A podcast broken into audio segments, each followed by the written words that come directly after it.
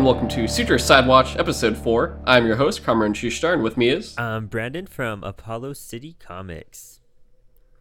Dude, we are back for our final Bond movie of the year. I mean, month, because there's still like five more this I year.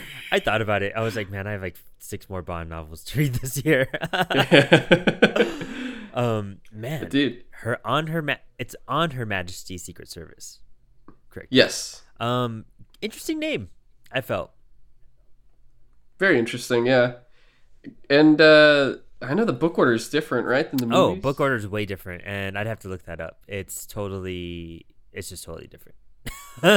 I will say this right now. Sure. Um, but this book came out the same year that the film Doctor No came out. Um, and interesting enough, uh, when this book was being written, so previously, you know, we did Doctor No last episode, and I mentioned Yes. that Ian Fleming wasn't a fan of Sean Connery when he signed on to be Bond and start the filming process and all that. But it wasn't until the finished product of Doctor No did Ian Fleming like, you know what, Sean's got it. I dig Sean. Sean Connery's a good guy. You know, he's got the feel, he's got everything, and Sean Connery is a Scottish actor. James Bond is a Englishman. However, he liked Sean Connery so much um, that he changed Bond's background to become Scottish and uh, have have a Scotland uh, Scottish heritage, and that's in the book. That's straight up in the book, and it's not explained in the film, I don't believe.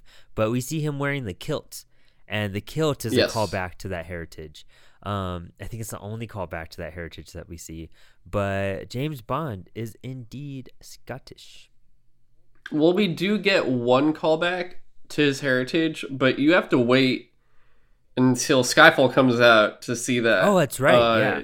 It's pretty much only those two movies. Uh, otherwise, in between, through pretty much like four bonds or something, you don't get any of that at all. It's just like it's there's no origin or backstory or anything like that. No, and I think that's what made uh, the modern Bond so unique and interesting is that Bond is like an actual like character that we learn about. We learn his backstory. We see where he came from, like from nothing, from being an orphan, and we kind of. I know he was an orphan. I know that was written inside the earlier books. I got. I'll. I'll eventually read the book where it mentions that. But you know, as far as films go, we don't get that at all. So it, it was a cool little. You know, we're learning more about this guy that we're like all in love with. You know, so it's a really Yeah. cool thing. Um. And with this movie, uh, dude, it's this is the one and only George Lazenby film. Yes. as Bond. And interesting, interestingly enough, it's his first film that he ever acted in. which is And crazy. he only got into acting because he was like, you know, I, I know how much actors make, and I want to make that much money. So he lied his way through the casting. He told everyone that he did films in Ukraine and like Russia and like uh in Asian uh, countries and everything. Um, and he was just that that way they couldn't find any record. You know, if they did some research and find out, oh, what films did he do in these other countries that aren't in England or America? Um, and he just lied and made up a bunch of stuff, and it got him to get the role. And then once he they flew the director out because I think they were uh, in Switzerland, and the director was like scouting for locations. They flew him out to meet um, George. It's George Lazenby, right? Yeah, Yeah. I, I was. Yeah, I'm terrible with his name. It's because he's it's only like Lazenby, Lazenby. It's something like Yeah. that. At least we know his name is Yeah, George. there you go. That's, that's the first. Yeah, you know. um, he flew out to meet George, and in the middle of you know shooting for locations, you know, like they're trying to find the right spots, and they flew him out, and then George was like, "Hey, you know what? I don't deserve this. Like, I I lied. I like this is all like I made all this up. I I, I don't know what I got myself into." And he's like, "You know what? You lied your way through the process.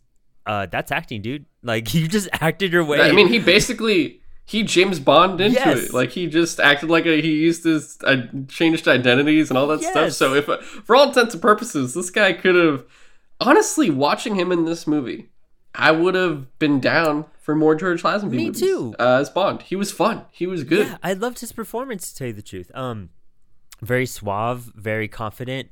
Um, Highly underrated, honestly. very much so. And you know, he did get approached to do other Bond movies after this. You know, they wanted him back, but he said no. He felt that the at the times it's what sixty three or something like that, sixty two when this one um when the book was written and Doctor No came out, and then this one came out I think in the seventies. I want to say. He saw the Beatles' hair grow and he said, uh, "I'm not. I'm not going to be part of this Dude, no more." straight up, he was just like everyone's like long haired, beards, like hippie. Like no one cares about this clean cut Secret Service secret agent thing anymore. This is played out. Like I'm not gonna I'm not gonna do that to my career. And he turned everything down. And I guess they brought back Sean Connery, which is interesting for the next film. But for like one. yeah, Yeah. yeah, for well, technically two. One's not canon though. We'll get to that. Um, oh. yeah, yeah. One's not an Eon film, but he came back like 11 years later to do another Bond film. I did not Yeah, know that. yeah. We'll, we'll we'll get to that. Yeah. Okay. It'll be okay. Yes, Uh, I'm like, I'm like, well, this is the first I'm hearing of this. What are you, what are you talking about here, sir? Um, but okay. But yeah, Lazenby was just like, dude, it's that I'm no one, no one's gonna care for this in a few years. I'm done with this. Like, you know, it's good money, and I have more money than I ever imagined. I don't, I don't need more of it. And uh, that was the end of his Bond career. Yeah, and looking at the rest of the, as we kind of said in the Doctor No episode, the writing and directing teams pretty much are like passing the torch from one to the other.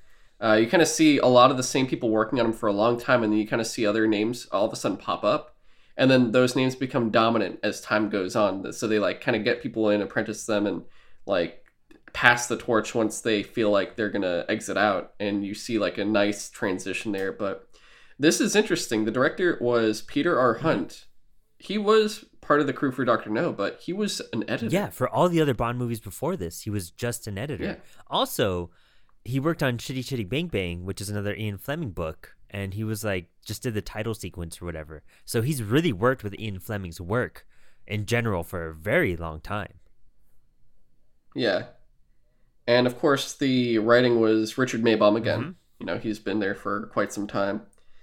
But, dude, this is a movie where we're kind of jumping in. You know, we, we skipped how many movies? Like, what, five different films, Yeah. Or no, Four. four. Four, four different films. And you almost think, like, oh, they finally got this in, they got this in. And then I realized, oh, no, these are already a part of it now. We just didn't see it in Doctor No specifically, but over pretty much the next four movies, we get introduced to other characters like Q and also like the intros and things like that. Mhm. Like all of these things that are like all of a sudden kind of fresh again are like, oh yeah, I'm pretty. Sh- I'm honestly, I know for sure we get intros in Goldfinger because you get like that song where it's like he's the man Oh, with yeah. the finest touch and stuff. So I'm trying to remember if from Russia with Love is the first appearance of Q where he starts giving him the gadgets and also is the first like actual Bond intro because we talked about it before where Doctor No didn't have any of that. It just had M, it had uh Moneypenny, and that was it. Like it had of course the classic Bond theme, but it didn't have a specific song that really uh pinned everything down except for like that coconut song that they played in the beginning with the three blind mice Yeah. thing going on and i was like what is happening right now are we in the watching the right movie but uh this movie and it starts off like they kind of break the fourth wall a bit because you got bond going through and you see a woman going in. It's like oh what's she doing? Oh she's gonna go kill herself in the ocean. It's like oh okay. And you see bond haul ass like no beautiful lady don't don't kill yourself. Two goons come out of nowhere and they're like you know we got you mr bond. And you can only assume that it's like spectre agents Yeah. right? And like bond deals with it and the woman gets away and george lazenby turns to the screen and goes i bet the other guy didn't have to deal with this and then the intro starts and you're like it's it's kind of ridiculous. And also, you know, it's funny you mentioned that line too, um, because that line, George, that was the one he just thought of on the spot, and they had him use it. It's not in the book. It's not anything. That's a George Lazenby like, like on. That's amazing. Yeah, so it's kind of cool that he did that. But you know, I was gonna bring this up. This brings up continuity with James Bond, and it's something that you and- you and I have discussed like in our previous conversations, not on the air, but like just you and me. Um, it's kind of jumbled. I'm a little confused on. Is this still like supposed to be the same James Bond as Sean Connery? I'm assuming so, I, but then he has that it's line. like yes it, it's supposed to be yes because uh it's it's really weird it's so my thinking, and I had to think really hard about this because you know, it, for there's, I feel like I don't even know if it's different camps of people, but there's different beliefs of Bond. It's like, oh, James Bond and 007 is a title. It's not a uh, person specifically. So that's when you see the actor changes. Exactly. But they do pretty much all line up with the same history and the same. Uh, they do have callbacks. Like honestly, License to Kill with Timothy Dalton has a callback to this specific movie in the beginning, where it talks about it like, oh, he was married once and all this stuff, and you see him literally get blow. I don't know if I wanted to. Well, we're not going to get to that movie until 2022, so I'll just say it now because you don't remember this anyway. But uh, they have Blofeld in it, and he, you know he's like after what happened in um Thunderball. In not Thunderball in this one because this takes place after Thunderball, at least in the movies. But uh, you know, Blofeld's like all screwed up. He's like in a wheelchair or something, and Bond finds him, picks him up. He uses a helicopter to pick him up, and he drops him into a nuclear reactor.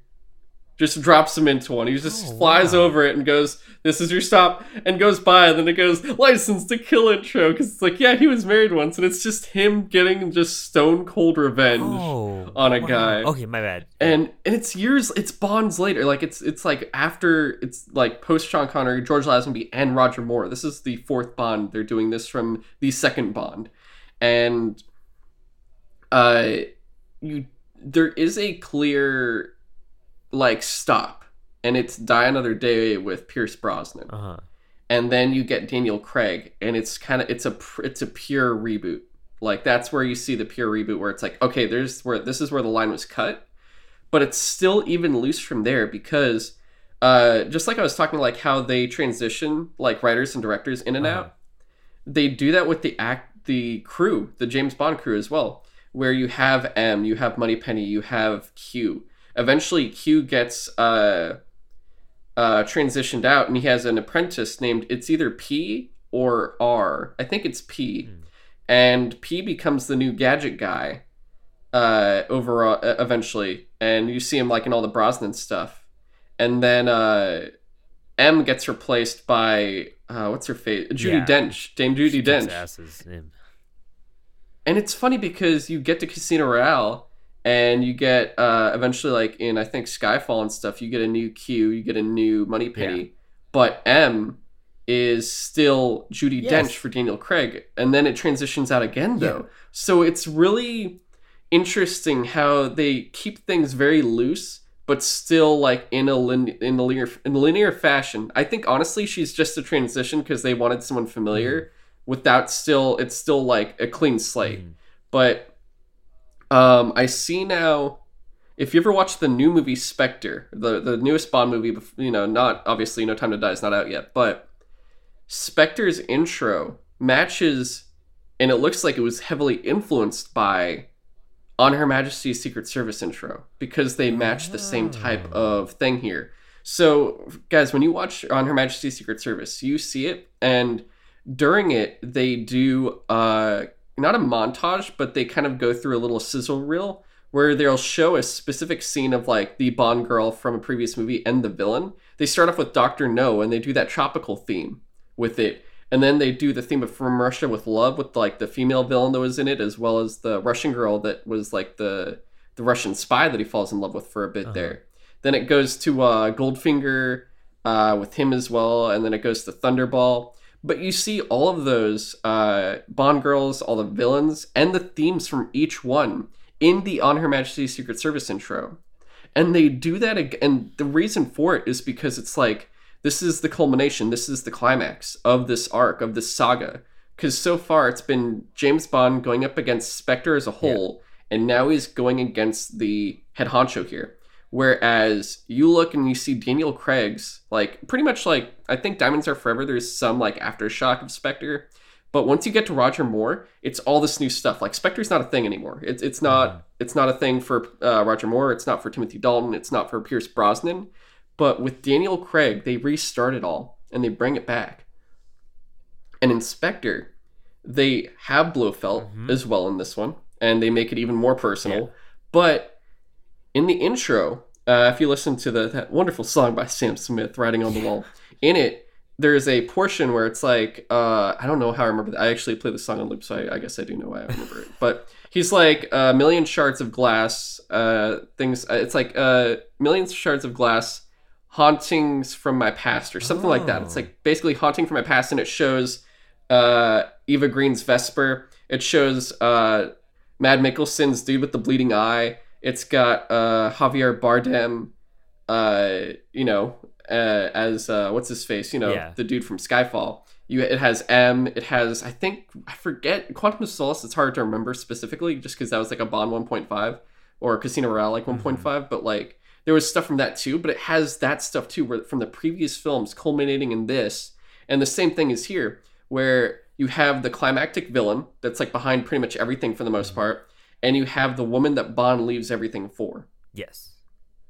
So those two have such a big connection and it's so I didn't real like I knew it was like kind of similar because it's like oh it's the same uh Bond villain and the same for, like more or less the same woman that he like goes for but or leaves everything for but the intro itself does the same type of flashback and I thought that was really cool. You know, that's interesting because in the book, the way it starts off is that it is kind of he is talking about his past a lot and he says that, you know, he's driving to Casino Royale after he meets the girl. And it's funny, they don't there's no beach scene and or any of that. Like when in the book he's driving, he sees this girl and she does the whole thing where she passes him and he's like super attracted to that. He's like, "Damn, that girl can drive and live dangerously." I like that. And uh, he's super turned on. And then he's driving, and then he's like, for some reason, I come to Casino Royale once a year, no matter what. I'm always drawn to it. I always wind up here for some reason. And um, every time I drive past, like he looks over and he sees a graveyard, and he's like, I know there's a cross right there that says Vesper on it. And he like hurts because that's his first love from Casino Royale, which is the first book. And then this, you know, On Her Majesty's Secret Service is like the third to last book of the James Bond series. Um, I think there's like one or two more, and then kind of a collected edition of stories. But uh, it's towards his end, and so this is like, of course, Spectre's ending now. Um, I think Spectre. This is part two of like the Bl- Blowfield's like in three books. It's like in Thunderball, this one, and then I think the book after this. I think it's Never Die Twice or something like that. Um, but that is a big part of this book is he's kind of reflecting on like he's done like he's tired he's everything's caught up to him and he hurts you know uh and he's he's been chasing down blowfield or actually um he wants to quit he's the one that volunteers. He has a draft ready of his re- resignation all and he you know he reads it out loud. He's like it's real drafty but i'm gonna work it out and i gotta turn this in. I'm done. I'm, I'm over this you know? And I think that's one of the biggest differences is that for one in the film he says he's done after he gets assigned this mission again when he's like I don't want to chase Blowfield anymore. Um, but in the book it's quite the opposite. You know he's working with M and everyone the entire time, and he's not asking to like he never turns in his resignation letter. He asks for ten days leave towards the end to get married and all that. Um, but uh, even his relationship with Blowfield, I think it's uh. It, Wait, is in the in the books is it called is he called Blowfield? Yeah. Yeah. Interesting. Wait, uh, how do they? I wonder why they make it how, wait, how do you say it in the movie? What is it? Uh, Blowfeld. Blowfield. Oh, it's the same thing. Oh, my bad. I'm just I'm Oh, just saying it wrong I was myself. like, okay. Like- yeah, it's it's the same. And then you know even the heritage part. Uh, well, we'll get to that in a bit. But that is cool. It's cool. It's an interesting connection you just made from the intro scenes and how he really feels in the book. Um, very similar and very like in sync with him. Um, but you know that continuity thing, it just throws me off so much. It's like I it does make sense. I guess they do replace him. It's like having what's her face in Dark Knight Returns who wasn't in Batman Begins. You know what I mean? It's like oh, it went from um, Katie Holmes to uh, Maggie Yeah, Gyllenhaal, yeah. or is yeah. And I was like, that's not the that's that that doesn't. I have no attachment. Yeah, exactly. I don't know. I don't I'm like, oh, that's fine. um, and it, so it's uh, it's cool. I'm glad they did, but I mean, it, it brought up that question for so long that again, that's how this show started. We were just like, what's the continuity for Bond? I I I, I personally felt that it was always different agents, different people. But they gained the name of James Bond. That's like the secret code name for everybody. And 007 is a secret code name. But apparently it is the same person in this first section of continuity and then the daniel craig is just one person as well So I'm wondering if they're going to reboot it again, or if they're going to continue his, you know, in the future movies. You know, maybe it's going to be different people in this 007 James Bond. Presence. There's so many roads to go. It's hard yeah, to say, it's, right? It's a interesting path to take for sure. Um, but anyways, the you know, the, I think what was kind of interesting in this movie too was uh the action scenes.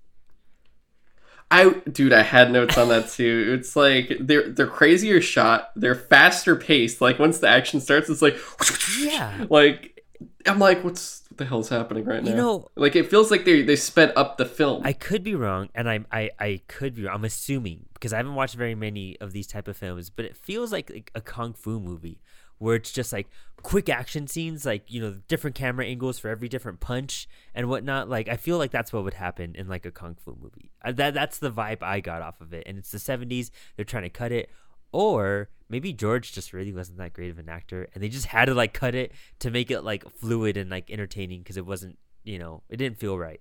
Um, I mean, in the fighting scenes, don't the Bonds like have? Don't they have stunt doubles still at this point or no? I want to say so. Yeah.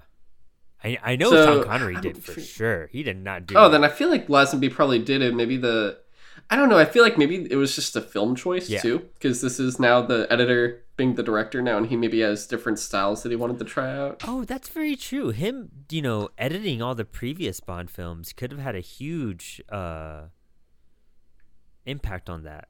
Man, it, Yeah, because he's like, now I'm in charge. Also, like if you notice that in a lot of the at least beginning scenes, there's a lot of silhouettes. a lot. Like you don't see clear faces. It's very very dark in a lot of areas. yeah, that's very true. to kind of yeah it's i guess because it's also they're revealing new characters and it's like the culmination movie once again so they keep hiding things as things go on but i could be wrong but it was just it was interesting to see these changes compared to what we saw in dr no. And i, I do know too like i don't think it was like this for the other connery movies at least from what i can recall the last time i did watch them however long ago it was that they weren't like dark like that and the fighting wasn't that fast paced No, I don't think any of them were. Um, I, I think this one definitely had a different tone to them for sure as well. Uh, Sean Connery's films. I, I don't know. They're kind. Of, it's weird because Bond is. It's like reading a Batman comic. You know, depending on the era you're in, it has like a certain flavor and style to it. And the Bond films. Yeah, it's like a new creative team. Yeah, exactly. It's uh, and the Bond films do that exact same thing. Um, however, you know, the villain Blow is it Blowfield, Blowfield, Blofeld. Blofeld. I'm so sorry. I'm so bad at that. You're good. oh, Blofeld. He's the same actor throughout all all of his appearances, right? I was double checking and it says he's in Diamonds Are Forever and it looks like a completely different actor. Really? Yeah, like he doesn't even like they didn't even try to make him look similar. Like it's some dude with crazy hair. Oh wow. You know, I'm like, did he do like facial reconstruction or something? It's very uh I, I gotta double check it again, but I'm pretty sure Yeah, Charles Gray plays Blofeld in this one. And uh it's and he played it previously Making- too, right? It was Telly Savalas in On Her Majesty's Secret Service. Oh, wow. So the actors are completely different as well. And Tony Savalas, I was because I remember seeing him in it, and I'm like, why is he? I'm so used to him being, I guess not being good, because he's also the guy that goes crazy in The Dirty Dozen. Uh, he's one of the Oh. soldiers in it, and he's like a, he's got a weird thing about women being sinners. Like he sees them as sinners, and he goes kind of crazy there uh, when he's on a mission when they're attacking the Nazis, and he kind of goes rogue.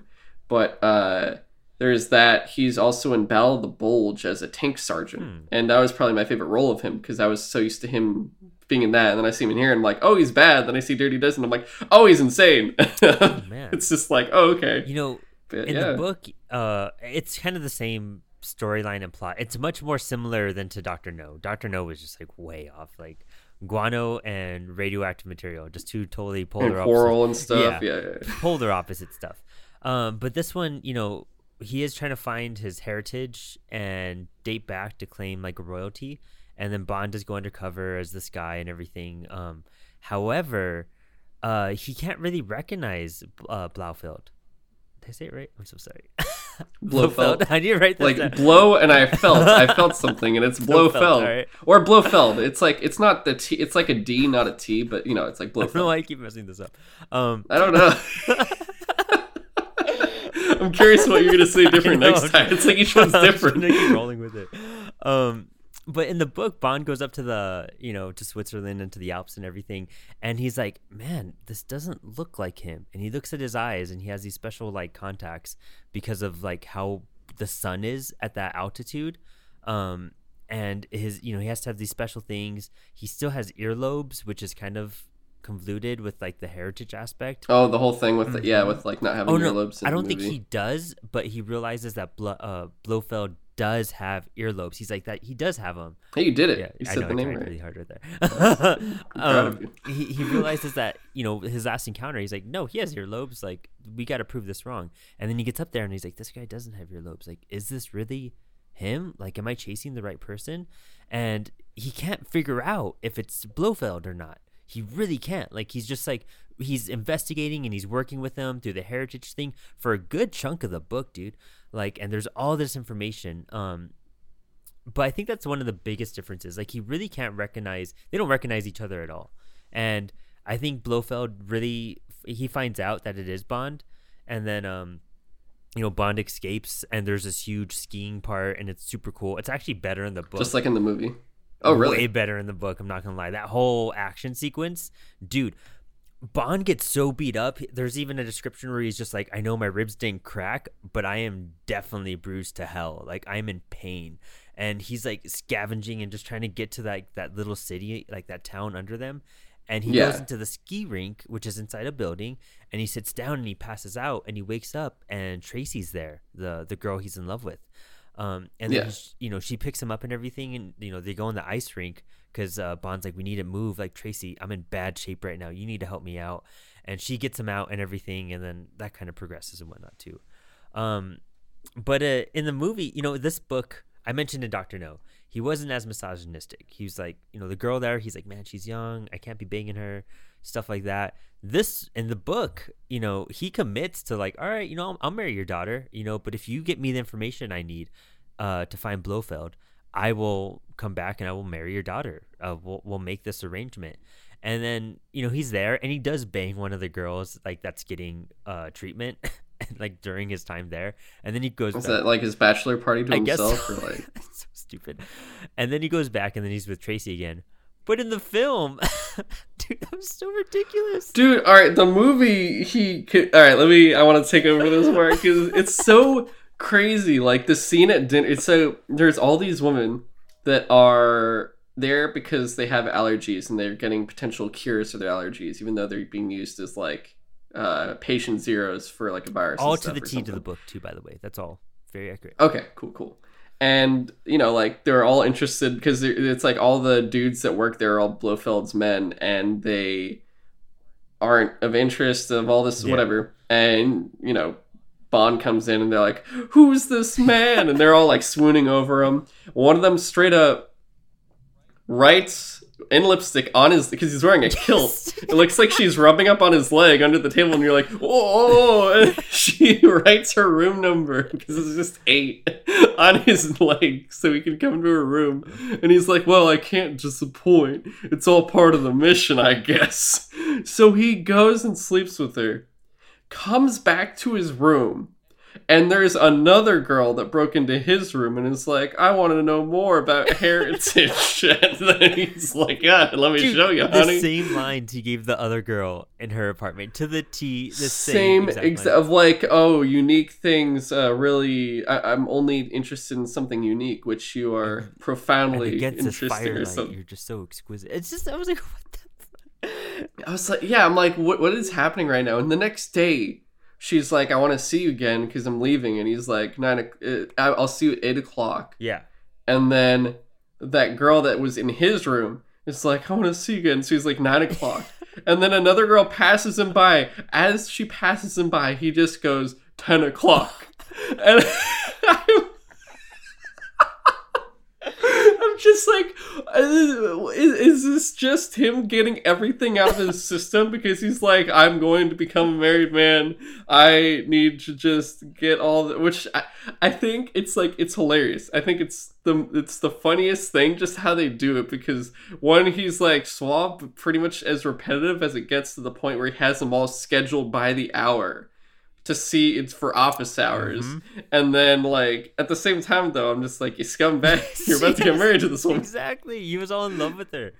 It's a uh, oh man, it is it, it it's the most Bond like idea ever. You know, that's what people expect from a James Bond film. And yep. it's it's I don't, it's hilarious, you know, maybe for the time. It's 1969. I don't. I'm not. Surprised, I can imagine you know? people now definitely being like arms crossed, like hmm. yeah, yeah. No, my, like, my girlfriend was watching it with but me. I feel like that's every. I feel like that's any movie that's literally before 2016 or something. Like at the same time, my girlfriend was people just want to get angry. she was just like, "This is." This is ridiculous. Why? Why are you making me sit down with you to watch a stupid movie? Uh, oh it's God it's funny because uh, you know in the Bond books it's it's like that, but it's not so overdone so far, you know. And I gotta say, yeah, know, her on Her Majesty's Secret Service is one of the most uh, critically acclaimed Bond books, but it was kind of harder really? for me to get through than Doctor No.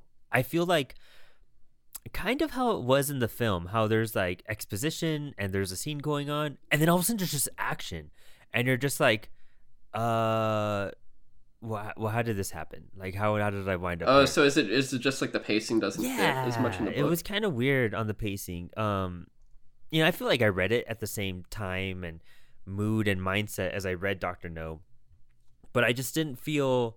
I mean, I was definitely interested because there were some points where I read like four chapters in a row, and for Doctor No, I never did that. But I think it's just because I was like, I need to figure out what the hell's going on. You know, I was trying to get all the information. You can't just leave at a certain spot. Um, but a lot of like that the pacing with the action scenes they were good but like the transition into them it felt more cluttered. And i could see why you know it's towards the end of his career. He only had two books after this. Um, but even his whole relationship with blofeld was like really interesting. And the way he's trying to figure out like is this him? And he's listening to like the treatments. He's analyzing like the environment. And he's like everything screams spectre uh, this has to be Spectre, you know, reincarnated because apparently he destroyed Spectre in Thunderball. Um, and this, mm. I think he did in the film. I, I barely remember Thunderball. I just remember the underwater scene, and that's like it. We're, dude, Thunder, Thunderball coming to you in 2023. Yeah, um, and this is uh, this is post Thunderball, and he's just trying to seek him out and he's analyzing everything and actually Blofeld gets away without Bond figuring mm. out if that was really him. He assumes it's him and they have they're just like this has to be and this has to be Spectre kind of coming back. All of the men and the henchmen look like ex Spectre. Um it all kind of like plans out and he even teams up with uh her, his father-in-law pretty much um to like go and take you know once everyone's safe he teams up with them and they go and infiltrate the facility um, but even his relationship with the father-in-law is much deeper in the book. Like you figure out motivations, you figure out like Bond is real humble, you know. Um, his father's like the whole hundred pounds of gold and everything that's still offered, but Bond is like no. I think it was a million. A million, yeah, something like that. Uh, it, yeah, it was like yeah. a million. Yeah, you're totally right. Um, and Bond's like, no, you know what? Like, I that's sweet, that's great, but we don't. I didn't come for money. I didn't need money growing up, and you know, if we got to learn on our own and our like figure things out. But if we're ever in a bind, if something ever happens, I can count on you to for help if we ever need it. If you're fine with that. And then the dad's like, yeah, cool, whatever. Um, and then their wedding goes off afterwards, and it's pretty much similar. Q's not in the books yet, though. I don't think Q was ever in the books. Um, really? Yeah. I mean, I, I also I feel like at the time too they weren't. I guess were gadgets really a thing in the books as well? Not really. From the from the. I think that might have been a film thing where they introduced that at that time because they're like, oh, here we go. Here's mm-hmm. like, and it, a secret agent and spy material, like spy gear. Dude, Q is like one of my favorite Bond characters too. I love that actor. When he passed away just a few years ago, um, maybe like five years ago, but uh, I was pretty devastated. He was he's just a great guy in every film, and I love his attitude towards Bond, his jokes, his like. He he reminds me of how Alfred is in Snyder's BVS and Justice League. You know what I mean? How he's always working with Mhm. stuff, and then he's just like, "Oh God, why do you have to like screw all this up? Like, why are you destroying everything?" He reminds me so much of Alfred in that. Um, s- That's it was great. cool seeing him. But my biggest complaint is the end scene.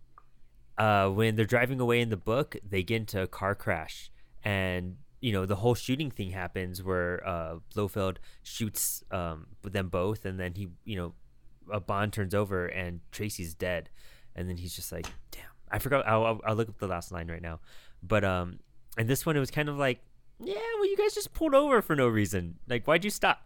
why, why, why?" Yeah, it's just like to take off the flowers and Yeah. stuff, and they're just like, because I guess it's like they they've left the crowd, and they're like, oh, uh, kind of, I guess I don't know, stopping for a second, and then yeah, they just do like a drive by, and you see Blofeld is just like in a net cast, like, get him, honey. it's like uh, his assistant or like his main henchman woman, just like yeah, just fires off at him, and Bond's just like oh, that's them, dear. Let's go after them. And then you look over and it's just like, oh, Yeah. damn. No. And dude, that was honestly, I was pretty, I was like, damn, it, it hurts even more because I realized who it was, Oh yeah. uh, which I didn't realize as a kid. But, uh, you know, the Contessa, uh, I think what her name, you know, Tracy, she is played by Diana Rigg. And also looking at her too, you know, as a boy, or uh, as when I say a boy, I'm not like six watching this. I'm probably like in high school or something, you know. So I'm like, you know, you see all the Bond girls, and you're just like, oh, you know, they're they're pretty. And I'm like, at least of the Connery era and the Jet Lazenby era, she was definitely my favorite. Uh, and I also realize now too, I'm like even more so. Diana Rigg, dude, and I, I I wanted to wait to tell you this now, but you know, I told you she's in Game of Thrones. I didn't tell you who she was. She is Olenna Tyrell, the Queen of Thorns, Margaery's grandmother Oh. in it. Oh, the one that just Yeah, passed that's away her. like recently. last year unfortunately Oh. yeah she she oh. passed away last year that is the same woman because when she is talking just like you know you have sean connery in last crusade and he's like saying like yeah when i was a young man i was very suave and you know he's like saying like he him and uh, Indiana sleep with the same woman in the movie. it's like you know he's like she talks in her sleep. it's just like oh my god. But uh, in Game of Thrones, uh, you know, La- Natalie Dormer plays Margaery Tyrell, who's her granddaughter, and they're talking together. And like, I forget what she says, but it's something like uh, Margaery's like, "Oh, grandma," and stuff, and she's like, "I was quite the looker back in the day, and you know, I was like, I had my own set of stuff, and it's like the same thing." And she's referring to, she's referring to her as Tracy and Bond, but also she played. um There was that British show, The Avengers. Yeah. Oh no way. She that was her. Oh dude. She was the main lead. Uh, she was the female lead in Avengers. That is so Steed and uh, Mr. Peel. Yes. Or Mrs. Peel. Yeah. Yeah. Dude, that is so cool. I did not realize that. yeah. So she she was amazing, and I'm looking at her old like I'm watching her in this movie now, and I'm looking at her because the whole thing. They, they thought of this really far ahead, or it feels like it did, or it was fate. I'm not sure, one or the other. But Diana Rigg, as a young woman, looks exactly, or at least facially, very, very similar to Natalie Dormer. So it works so well that she's like her granddaughter in the show because like they just look like each other. And So this is interesting. Okay, so you referenced it back to the Avengers. She played, uh, I think her name is Peel, Miss Peel, in the Avengers. Um, and Steed is the the male secret agent. Um, there was uh, a movie that came out in the '90s that I've I've always loved, and it's The Avengers. This was, um, and it's a remake of that show, and it stars. Uh, I, I'm pretty positive it has Sean Connery in it as the villain, and then the guy that plays M now in Bond film is Steed. oh, Yeah. So like these people that like you know she was P- uh, Peel way back when, and then a few years later the guy that played Bond is now Steed, and the guy that played M, I mean uh, the guy that plays M is now Steed, and then Sean Connery who was Bond is now the villain in the Avengers film. That is insane. That connection. It's just like a shuffled deck. Of, it's a multiverse thing. It's DC would do this. That's it's it's just like it's like when you see the it's like the sa- it's like oh Burton's really small you know they're just using the same actors from they're just like all right we're just gonna switch these roles around a bit and here we go we got a new movie yeah, for real. That's uh, But we yeah, gotta dude, do that Diana film Rigg. someday. That is, it's a. I don't. Maybe it's dated. I I loved it as a kid. Um, I've actually never seen it. I, I had to research like I, I put I would I, I'm definitely gonna say I, I think I put more research into this than I did with Doctor No, just because I was I won't lie. Um, people would probably a lot of people will probably think I'm crazy for this, but uh, in terms of the I kind of consider it in like three eras, I mean, like George Lazenby falls in the Connery Mhm. era for the most part, and I love Sean Connery, but this is ironically like my favorite of those movies. he Uh, he's a great in that time. He is. Uh, Yeah. you know, honestly, I everything he did, I was sold on. I, I, I, you know, okay. I tried to watch this movie a few months ago. I was on like a spy kick, and again, this dates back to when you and me first had this conversation. And I was watching all the Bond films, um, as many as I could to get inspiration for a story I was working on. And I put on this one because I'd heard so much about it. My editor at work, Otto, had mentioned it as well, and I was like, "Damn, I gotta watch, gotta watch this one." I put on the first like ten minutes, and the beach scene turned me off so hard. I was like, I do not want to watch this movie ever. You're the only reason why I watched it, and I'm glad I gave it the chance. Um, but excuse me, the the beach scene it threw me off because like the lighting is so horrific in that scene.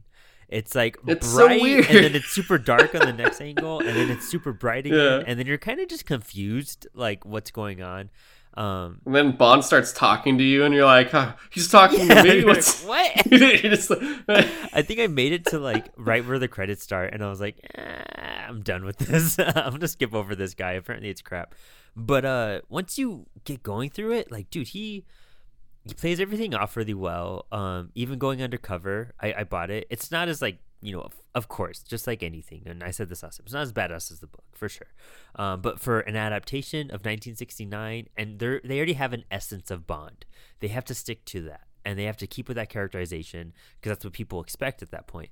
Um, brilliant for just stepping into the shoes for one movie, dude. Kudos, applause, you know, for sure. This guy did great. yeah, I would love to have seen him in another one. It's unfortunate he turned it down again. Um, you know, I guess when we do the, the movie that came after this, we'll talk about why Sean Connery came back. But uh, it's it stands out, and it stands out in a really good way, though. Like I, but you know, honestly, towards the end, it kind of did drag. How did you feel about some of those end scenes, like the bobsledding scene? I went on. Okay, the ch- I, I feel like the chases are what lasted too Mhm. long. Like that, it was like there were two. There wasn't. It wasn't just one. There were two ski chases in this movie, Yes. and then it was the bobsledding. I will say, um, the first ski chase was probably the longest and could have been shortened a lot Yeah. more. The second one I did enjoy more because you're getting more of Tracy, and the difference between Tracy and like kind of a lot of the other Bond girls is she can handle herself a lot. Mhm. Like she is skiing with him on par with James Bond Yeah. and just being like doing all these tips like all these sick tricks and stuff she dude you see her drive Yeah. uh when they're escaping and she's you just see her so concentrated and they get into like that the, The car derby race? uh, Yeah. yeah the derby race and she is throwing cars left and right she's just Kicking like ass. i can get past this i can do this and she even jokes like oh we missed we we didn't collect our prize. Like when they won. Dude, so many But, one-liner uh, jokes in this one, and so dude the one liners in this were fantastic. I was loving it. I was like oh this is fan this is great. But yeah the the ski chase um the first one definitely could have been i would say if you could shorten any of them shorten that one and then shorten the bobsled and then if you need to shorten the second ski Mhm. chase because once again i just liked seeing her get more time on the screen and like do more cool stuff that's like you know this woman is catching bond's heart and Mhm. stuff but uh yeah the bobsled itself i was just like yeah, this is pretty long because it felt like you know they assault the base and then they they fight in the base and then he gets out of there and it's it feels like it's just a prolonged like I felt like I was getting the different endings of Lord of the Rings oh god, where yeah. it's like oh you have ending one two three and four which no complaints to them but I'm just like you know in this case I'm just like dude it- it's still going yeah, what's going this on movie here should have just been two hours, and it would have been great. You know, just they probably could have cut like yeah 10 to 15 minutes or something out of it because it was what like t- it was two hours and 21 minutes. uh 21 Yeah. okay yeah so yeah they could have cut like 15 minutes out of that thing but uh it was still like even though it's, it's slightly, slightly a little bit fat there it still did a lot of good stuff Mhm. and like it, ha- it was a great combo of humor And like I said, if you've been watching all the movies, it's like, oh, here's the big villain, which I won't lie. Part of me felt slightly, I guess, because I haven't watched Thunderball in forever, and if it is Blofeld in that one too, then I understand why it's not going to be as whelming because you know it's like that's probably the culmination of like oh this is the big bad and this is this Mhm. crazy like location whereas this is like I guess most likely then oh this is Plan B location Yeah. and he's just trying to catch him again but the other one he saw was kind of his A team and this is his B Yeah. team even though dude his henchmen were just straight up like Olympic Swiss people. Yes. Because if you notice their jackets have the Olympic symbol on them. So I'm like, are are these like are these like Olymp did he hire Olympians? And it's like, yes, Blofeld's so despicable. He has assembled a team of Olympic athletes and they are his henchmen. And this is the level of man you're dealing with And in the book, it's like straight up like Russian dudes that were just like, okay, you guys don't belong here. You guys are definitely like joined in, and you're following someone. Like, it is, it's very different. Um, you know, I think the only thing that's a big difference, which makes sense from the book, is that they modernized it for the times. It did have much more of a '70s vibe than like an early '60s vibe. Um, like they had the mechanical door thing, and in the book, it's just like, oh no, I could uh, slip this thing through the lock, and it opens the lock, and you just got to be. Careful. Oh yeah, he had his he had his little he put like three things together to open the door. And then he comes back and that woman that's waiting for him has a nail file and she's like, "Yeah, I used a nail file and I got, got through like a it." metal He's like, ruler and like uh two giant erasers and like a clamp so he doesn't Yeah. himself and yeah it, it it it works you know honestly it does work no matter what uh the whole oh the whole allergy thing too that's embellished a lot more the plan did, did you understand Mm-hmm. his plan It was so I was slightly I won't lie, I was slightly confused. Um I, I think I was just slow on the ball there for it, but isn't it like he has a it's like a form of virus and it's going to be through all the girls cuz they it's not they it's, I don't think they have anything. It's what they have in their uh those little gifts Yeah. they got. And they only use it upon his that's why he's saying don't touch these specific uh portions. Use your compact and I'll communicate you uh every night at midnight or something, or whenever like the call comes out. And if they don't do my request, then you will go to uh, that thing you're not supposed to touch, and you destroy that or like utilize it, and that's what's going to cause everything to go crazy. yeah pretty much it's pretty much to the book but the book gives you a lot more information to understand what's really happening um there's this whole thing where like thousands of turkeys are dying across like you know the uk and everything and they can't figure it out and Oh, it kills the livestock. Right? It's Yeah. just to, to cripple the economy. yeah and all these girls they're getting hypnotized to of course overcome these things and then go back home and they're all from like agriculture and stuff like that so they're gonna go home and poison the world basically and so we're gonna lose like food and plants and all of them have certain things and that's why bond has to get he says he's getting their names to find out their heritage but actually it's to get like their information um to know where they're going and stop them before they plant this like these bio warfare bombs you know Yeah, I forgot. Um, the woman, the first woman he sleeps with, Ruby, is her allergy is chickens on her farm. Mhm. That makes so much more sense. Yeah, because I. It's also interesting the way Blofeld does it because it's like you know, Doctor No's like, oh, I control missiles, and uh, it's just I'm gonna, I'm gonna blow stuff up, and Blofeld's like, I will cripple your economy Mhm. through the destruction of your livestock and agriculture, and it's just like.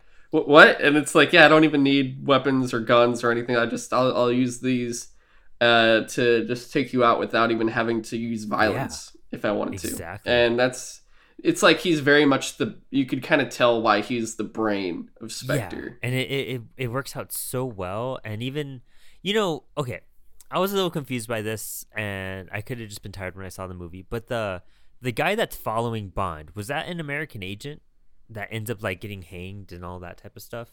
No, he was British too because he had an accent as well. Um, but yeah, he's a at first. So at first, I thought he was a uh uh, he was a gang member or like the dude in the syndicate that Yeah, the father-in-law. That's had. who I thought at first too. because it's hard to it, this is where i got confused i couldn't tell because on one side the accent sounds british so i'm thinking okay this dude is part of mi6 or MI7. I think it was MI7 or whatever organization it is for uh, Bond and stuff. But the whole thing with the uh, father-in-law is his front is construction, and in the beginning when he's like breaking into that lawyer's place you see a crane and the guy's utilizing the crane there. So that's when you think, oh, okay, this dude works for the dad. Yeah. And you think that until it's like the first part you think he works for the dad, and then you get to the ski area and you listen to him, and then you're like, oh, that's not the dad, that's for MI6. So I think the way also when Blofeld interrogates him, it sounds like he does work for the British. So So uh, I would say he's a British agent. in the book, there's a really cool scene where an American agent actually does everything he, that this guy does to get into Blofeld's like little uh, castle. Is he working with Bond or is he separate? So he's separate, but he gets captured and then he gets thrown in front of everybody and then he's like kind of beat up and everything. And he looks up, he's like, James, thank God you're here. And then uh everyone looks at James like, yo, you know this guy?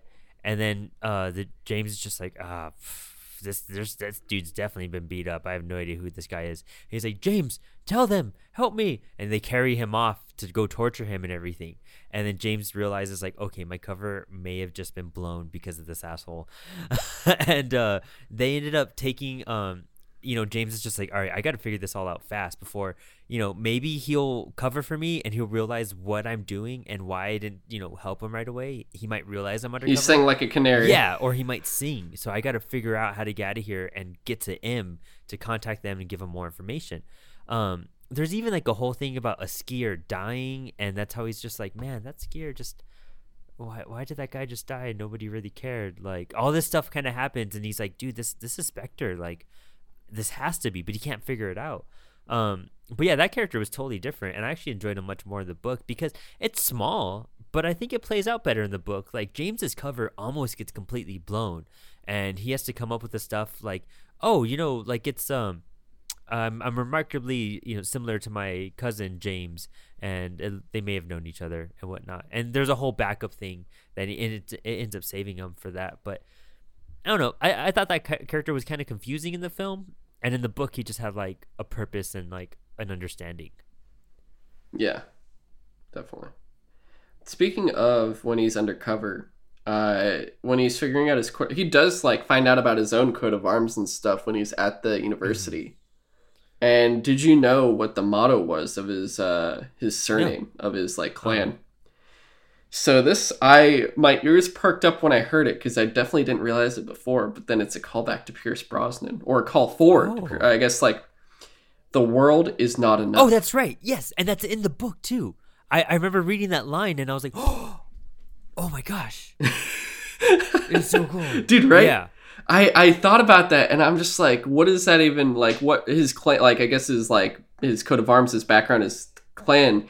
I'm like, were they like some form of conqueror back in the day or something in Scotland or something? But it's just like I'm trying to think about what the meaning was without having to think about the movie because this, of course, it's not obviously a callback because it is the predecessor to a movie that comes in the Pierce Brosnan era. This is, I believe, the third one. This is the third, second or third Uh, uh, Pierce Brosnan one. I think third because it's th- it's after Tomorrow yeah, Never right, Dies, yeah, right? that's what I'm thinking. Okay. It's The World Is Not Enough is a Pierce Brosnan one and it's like this uh we won't go into it cuz that's also one we probably won't get to for a while either, but it's like uh there's a woman that he has to protect and she's like royalty and there's like all this stuff and a bunch of uh a bunch of tricks and stuff within within it because I think there's um what was it there's a lot of betrayals i guess you could Yeah. say in within that one movie like it gets pretty it gets pretty deep and personal if i remember correctly because it also gets really big with the british government Mm. too but i won't get into it but yeah it's called world is not enough and i'm just like oh my god I, it just made me think about that And I, i thought that was crazy. I was thinking like you know when they did when I did read that line, I was like, man, maybe they were just trying to make a really cool reference. But dude, that that adds up completely. I totally spaced that out because it is mentioned in the book for sure. We're gonna have to remember that when we eventually get to that Yes. movie because that's also like i said that's a movie that's straight up like in three years we're getting to this movie or like it's 2023 i'm like oh it's, it's gonna be a Yeah. while guys i'm sorry but it just happens. Um, I will say too, the theme for this movie is probably my favorite Bond theme of that era as well. Just like I, I enjoyed it a lot. uh, this movie is my favorite. That theme is just so cool. It's like they utilized it in the beginning. They utilize it during the ski Mhm. chases as well, Mhm. And it just works so. It, I don't know. It just it's so actiony because also, you know, a lot of the songs are either sung for the most part by women, Yeah. and eventually later, at least during Daniel Craig's time, you get male singers. But this one is just purely orchestral yeah. and it's just so well done because it's like it's very i don't know it sounds like noble action Uh-huh. if that makes sense but it, it just it works so well. I remember when i was a lot like i said i was like high school early community college or something. When i was watching all the movies i like ran through them all and i like made a little playlist of the ones i really really liked on youtube. And uh, on her majesty's secret service was like i think the first one on there because i just only had like one uh, of that era. I had like one roger moore and then everything else was like pierce brosnan daniel Oh. craig themes. I gotta really So- invest more into the theme music. Um, I only did for like the actual James Bond song. Man, I should have pulled up that clip for you with the how it's compared to the Indian music, as with the uh, cent- sitar, sitar, I think it is. Um, but uh, I gotta I gotta look more into that because it was a good one, and it would be interesting to rank the Bond songs as we rank the Bond I was movies. thinking that Yeah. just now, like we could do a special episode where we rank every theme, but that's also it'll be like after we get through all the movies, we're just gonna be like, all right, here's all the Bond themes. It's like 2024 coming to you alive. oh my god, this! But- I love that we have this drawn out for so long. It's so It's crazy. exciting. Plus, it gives me some time to read these damn books. Yeah, um, you have you have four years. Get to it. it's uh I don't know, Bond is so interesting. You know, as we wrap up this episode, it's kind of like looking back at the transformation and his impact and like his attitude and you know what he does and how it all blends together. It's you know, it's a little messy, but when you're dealing with the universe kind of this complex and big, it has to be messy, you know? Um but it's crazy it's carried on for this long. We're talking these books were written in the like the 50s and whatnot and here it is 2021 and it's still phenomenal in filmmaking and interesting storytelling. Um, the structure is great in these films. Um, it's hard to like kind of say that they're bad because they've definitely stood the test of time and they're definitely Yeah. not going anywhere. Um, I feel like it's honestly in terms of the UK, it's their longest running British like it's like a like British theme of a film. yeah Just like I guess like if for t- television they have Doctor Who, for movies it's James Bond. yeah for reals huh man we should do doctor who Yeah. stuff i would love that but No, I don't want to do that. that's, that's a way too. That's in a whole separate show. you, you may need someone else for that. I mean, or if I do it, you, you might have to pay me. I'm, I'm saying. um, but I don't know. Any final final thoughts? Anything you have left on this one that we did not cover? It's just, I mean, we, it's just funny going through. It's like we said, this is our for our first year of this show. We're doing one film, at least one film from each Mhm. Bond, and after this year, there's no more George Lazenby. This was, was it. it, This yeah. was the our one shot for him, and it's done. And it's just the first domino to fall as we go through because uh, what I find interesting is as we're going to go through this, each time we go through, there's going to be less and less bonds to cover through. So you're going to get more concentration on specifics. Mhm. Um, first him, then of course we'll drop out of Timothy Dalton, and it might be a bit from there because the others have more. But uh, for Lazenby himself, once again, he was exceptional. I think did a great job, and him as Bond, his movie, they just like I said, I think they're highly underrated, and people forget this one exists. Yeah. And they should definitely give it another shot. I really think they should because I like this more than all the Connery ones. I can't help it, but.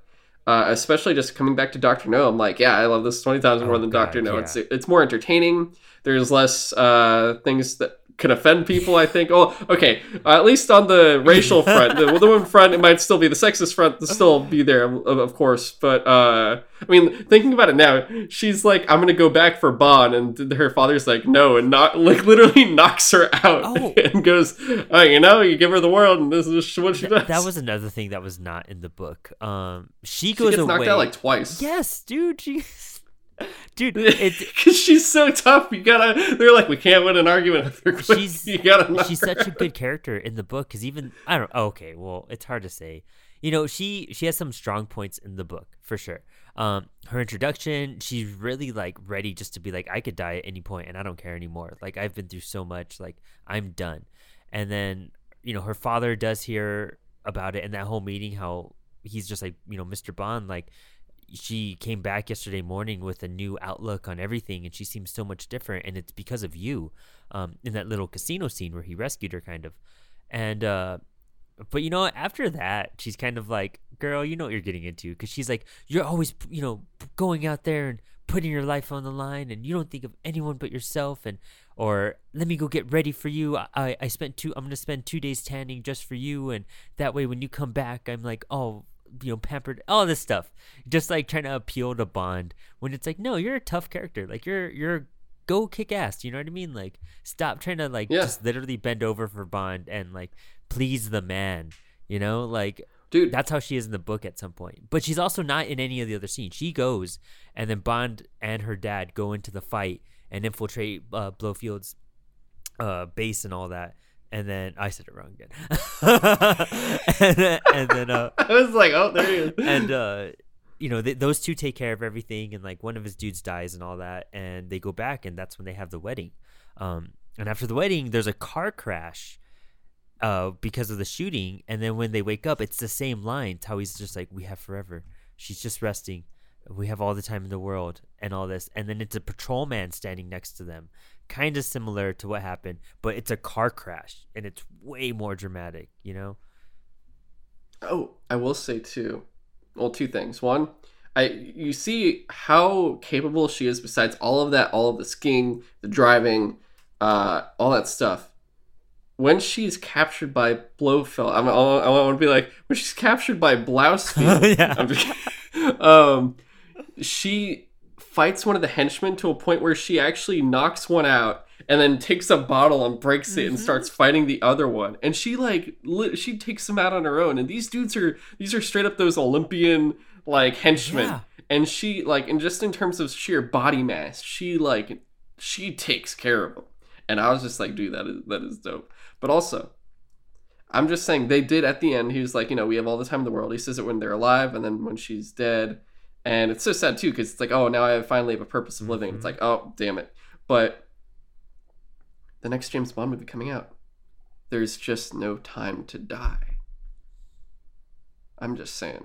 I'm just saying think about that. Because also he has a love interest now. He's left everything for this woman and it seems like there's betrayal in it and stuff. But you know just keep an eye out and let's just hope that things don't repeat themselves again because it's like I already I lost Diana Riggs, I lost Eva Green. I don't really want to lose Léa Seydoux either. I'm like, come on, just let one live. I don't need this one to die. So it could be either Doctor No or Her Majesty's that were, or maybe a combination of the two, because they're kind of meshing a bunch of stuff together. For they are. They I feel really like are. Casino Royale is the only one that really sticks to like the book, but the other ones have all been kind of, hey, let's just make our own Bond based off of all the Bond and it's stuff. worked It really has. well. Yeah, because there's nothing that there's nothing to. I guess like there's nothing for it to truly live up to besides just being Bond. Yeah, you know, And so far, it's done very well for itself. huh, huh. Maybe repeat some Right? stuff I'm together. Oh, We're gonna. I, I feel like at the end of each of these, I, I don't think we're gonna have as much to say for that kind of stuff when we get into Roger Moore and Timothy Mhm. Dalton in June, just because I they're their own thing. That's like there's no Spectre in it. It's just like it's Bond adventures galore, pretty much with them. And then once we get into November, run through Pierce Brosnan. But when we get to Casino Royale, we're right at the culmination of this movie. Maybe there's another trailer. I'm not too sure. I don't. They don't really need to because they've already done everything. It's just they kept getting delayed right after the trailers. But I that's when we'll we'll probably do all the discussion we want. Uh, it might. I feel like the Royale episode we might make it a little Yeah. special. You know, we could make it like an extra 15 or half an hour or something. But yeah, we'll just we'll be ready for it. It'll be a it'll be a good time. But yeah, well.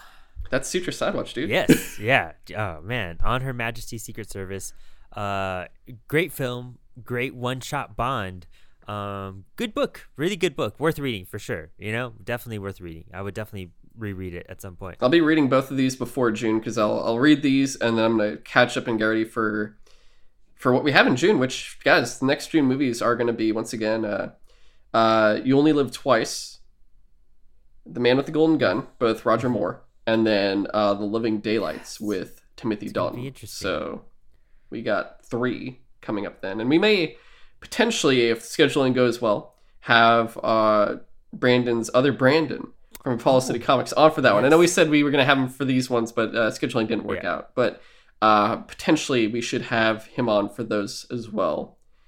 Uh, and then, of course, dude, March. Oh yeah, what's coming up in March? We're shifting gears. We are totally changing we're shifting pace for the different. next two months. We're dipping into some uh, uh, animation. We totally are. And March is going to be Hayao Miyazaki month. So we're going in chronological order for this guy, or at least uh, at least for his standalones. We're not going to do any. I know uh, you know he did like uh, Castle Cagliostro with Lupin the Yeah. Third. We won't be doing that, but we're going to do Nausicaa, Valley of the Wind, and Castle in the Sky. And potentially we should have two different people on with us for each one. Uh, so we'll have a third chair with an extra person, uh, you know, that uh, that third person on, and it should be two different people for both movies.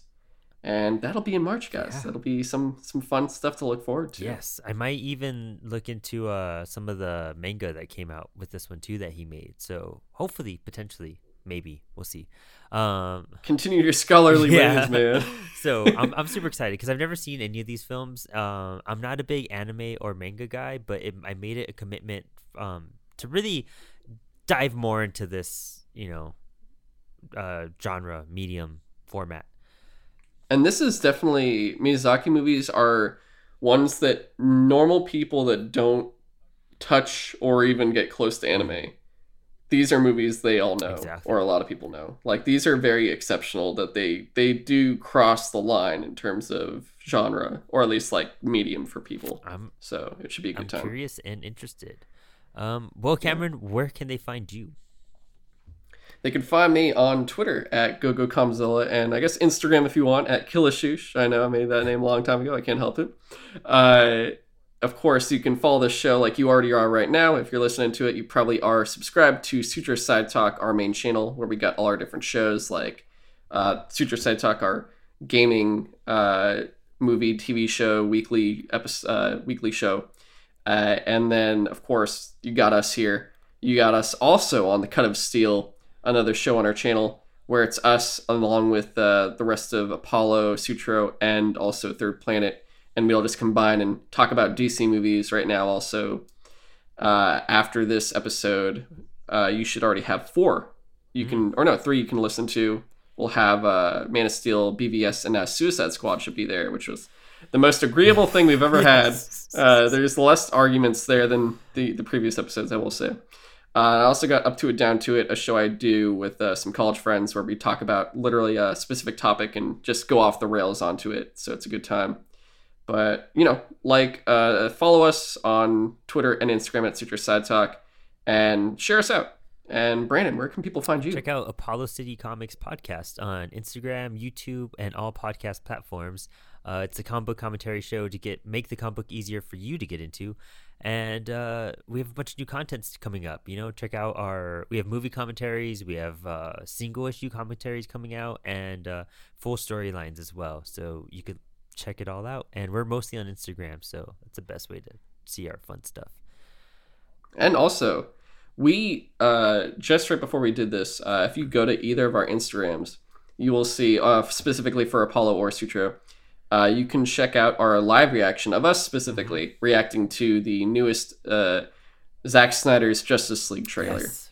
Uh, so you can check that out as well on I'm Instagram. gonna watch it again So right give now. that a listen. right? I gotta go do two more shows after this, but yeah, definitely. well, man, But that's all we got. thanks yeah. for hanging today. Yeah. Catch you all in two weeks for some anime. Yes. All right.